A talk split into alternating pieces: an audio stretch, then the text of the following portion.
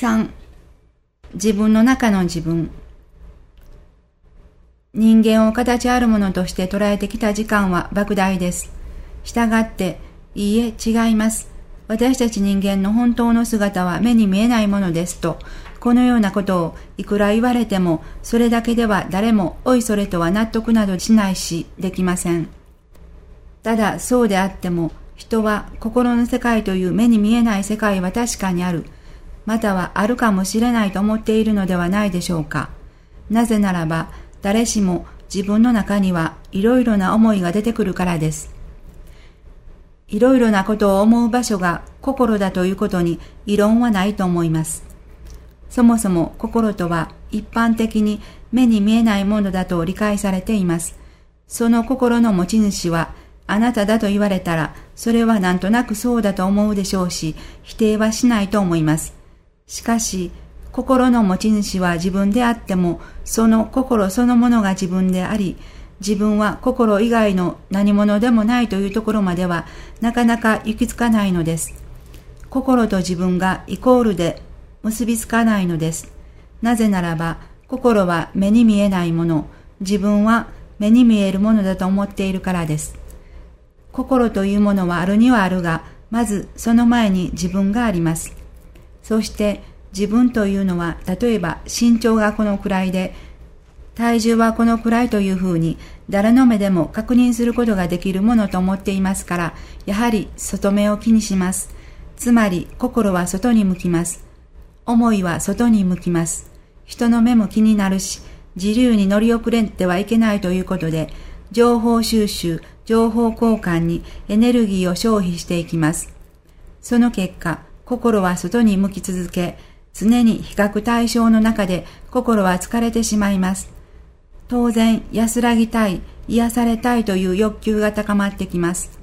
それがうまく発散されなければ、ストレスが重なって、自分の体や人間関係に悪影響を及ぼすと考えられています。それはそうだと思います。そこで外に向いている心を自分の内に向けてみてはどうでしょうか。いろいろなことを思う場所が心だということだから、その心ということにもっと自分の思いを向けていくのです。それが心を自分の内に向けるということだと思ってください。そもそも心を自分の内に向けるということがよくわからないのは、心というものは外に向く習性があるからです。とにかく自分の判断基準はいつも外です。人の目を通して映る自分を見てしまうのです。自分の目を通して自分を見ることをしません。それでは自分の中の自分の存在など知る由もありません。だから心そのものがあなただと言われてもわけがわからないし、ましてや人間の本当の姿は目に見えないなんていうことをにわかに受け入れることなどできません。何を言っていると鼻であしらっていくのが関の山です。反発する人や無視する人はいても、はい、とすぐさま受けていく人はおそらくいないでしょう。それが通常だと思います。それはどなたの心の中もたくさんの過去からの自分がひしめき合っている状態であって、そのたくさんの自分が一様にソース感を食らわしている状態なんですが、これもまたにわかに納得することなど無理な話です。その人が何らかのきっかけで学びを知っていって自分なりに学んでこられたならば、やがて時が経てばそうかもしれないというふうになってくるかもしれません。しかし、そうかもしれないという思いがそうだとなってくるには、それからまた多くの時間を必要とするのだと思います。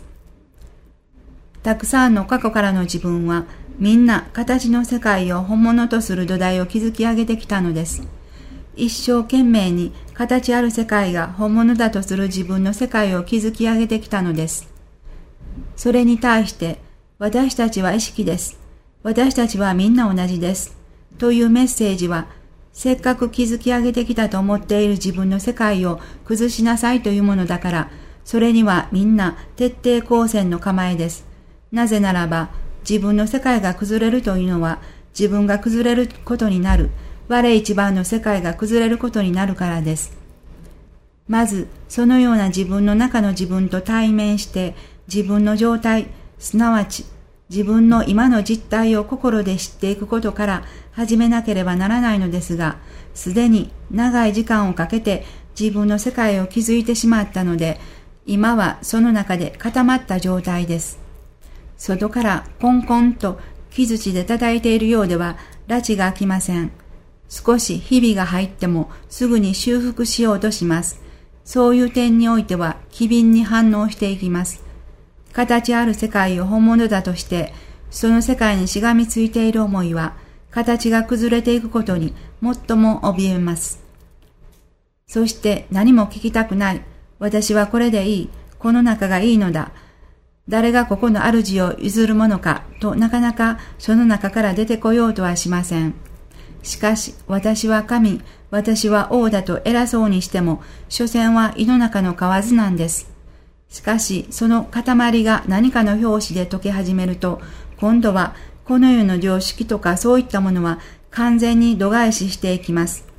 そういう人ほど、私は神だから、私は王だから、何を言っても何をやっても許される、我に従えの思いが奇妙な行動を起こしていきます。考えられないようなことを起こしていきます。常識のこちら側からは全く説明がつかないような事態になってきます。というふうに肉で固まった人が何の準備もなく崩れ始めると一言で言えば狂った状態をあらわにしてくるのです。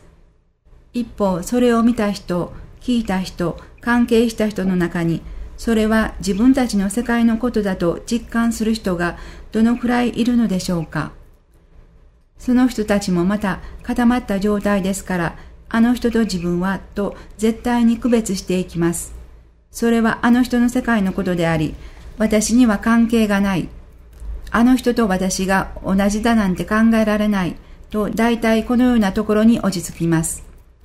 ところで確かに自分の心の中には優しいところもあるが、その反面悪魔か鬼のような部分もあるということはみんななんとなくわかっていると思います。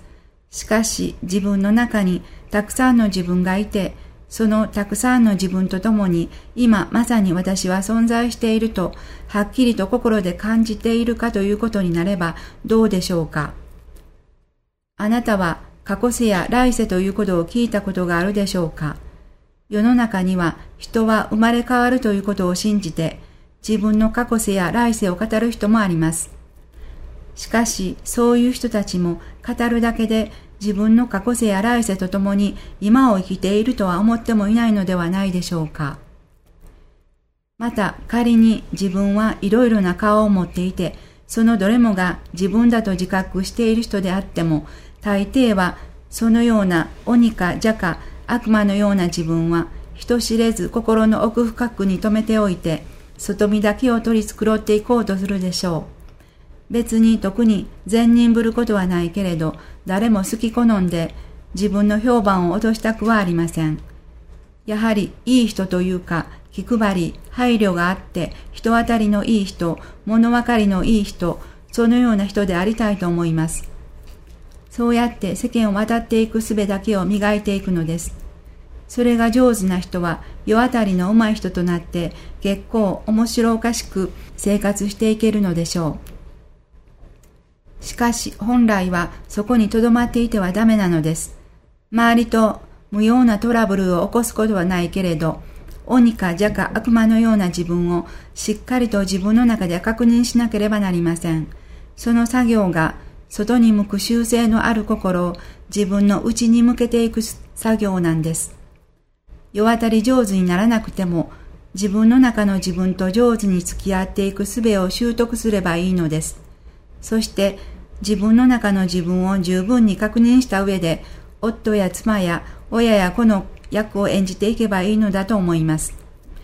自分の中の自分と上手に付き合う術を心得て、そしてそれぞれの役を演じていることがはっきりと自分の中で浮き彫りになってくれば、その人が醸し出すものはおそらく本当の意味でいい人なのだと思います。変にこびずに素直で優しい自分の中の自分が自然体で出てきます。鬼か邪か悪魔のような自分の中の自分もぬくもりを通過して出てくるので、正真正銘のそれにはなりません。ということは、鬼か邪か悪魔のような自分は、あえてトラブルを起こすようなことにはならないと思います。また、夫だから、妻だから、親だから、子供だからと、ことさらに強調しなくても、相互扶助の中で生活していくことなど簡単なことなのです。自分の中のたくさんの自分を抑え込んで、自分は立派、私は正しいをいくらやってみても、所詮は胃の中の蛙。ちっぽけな帝国の主にしか過ぎない、なんてことを私は常日頃感じています。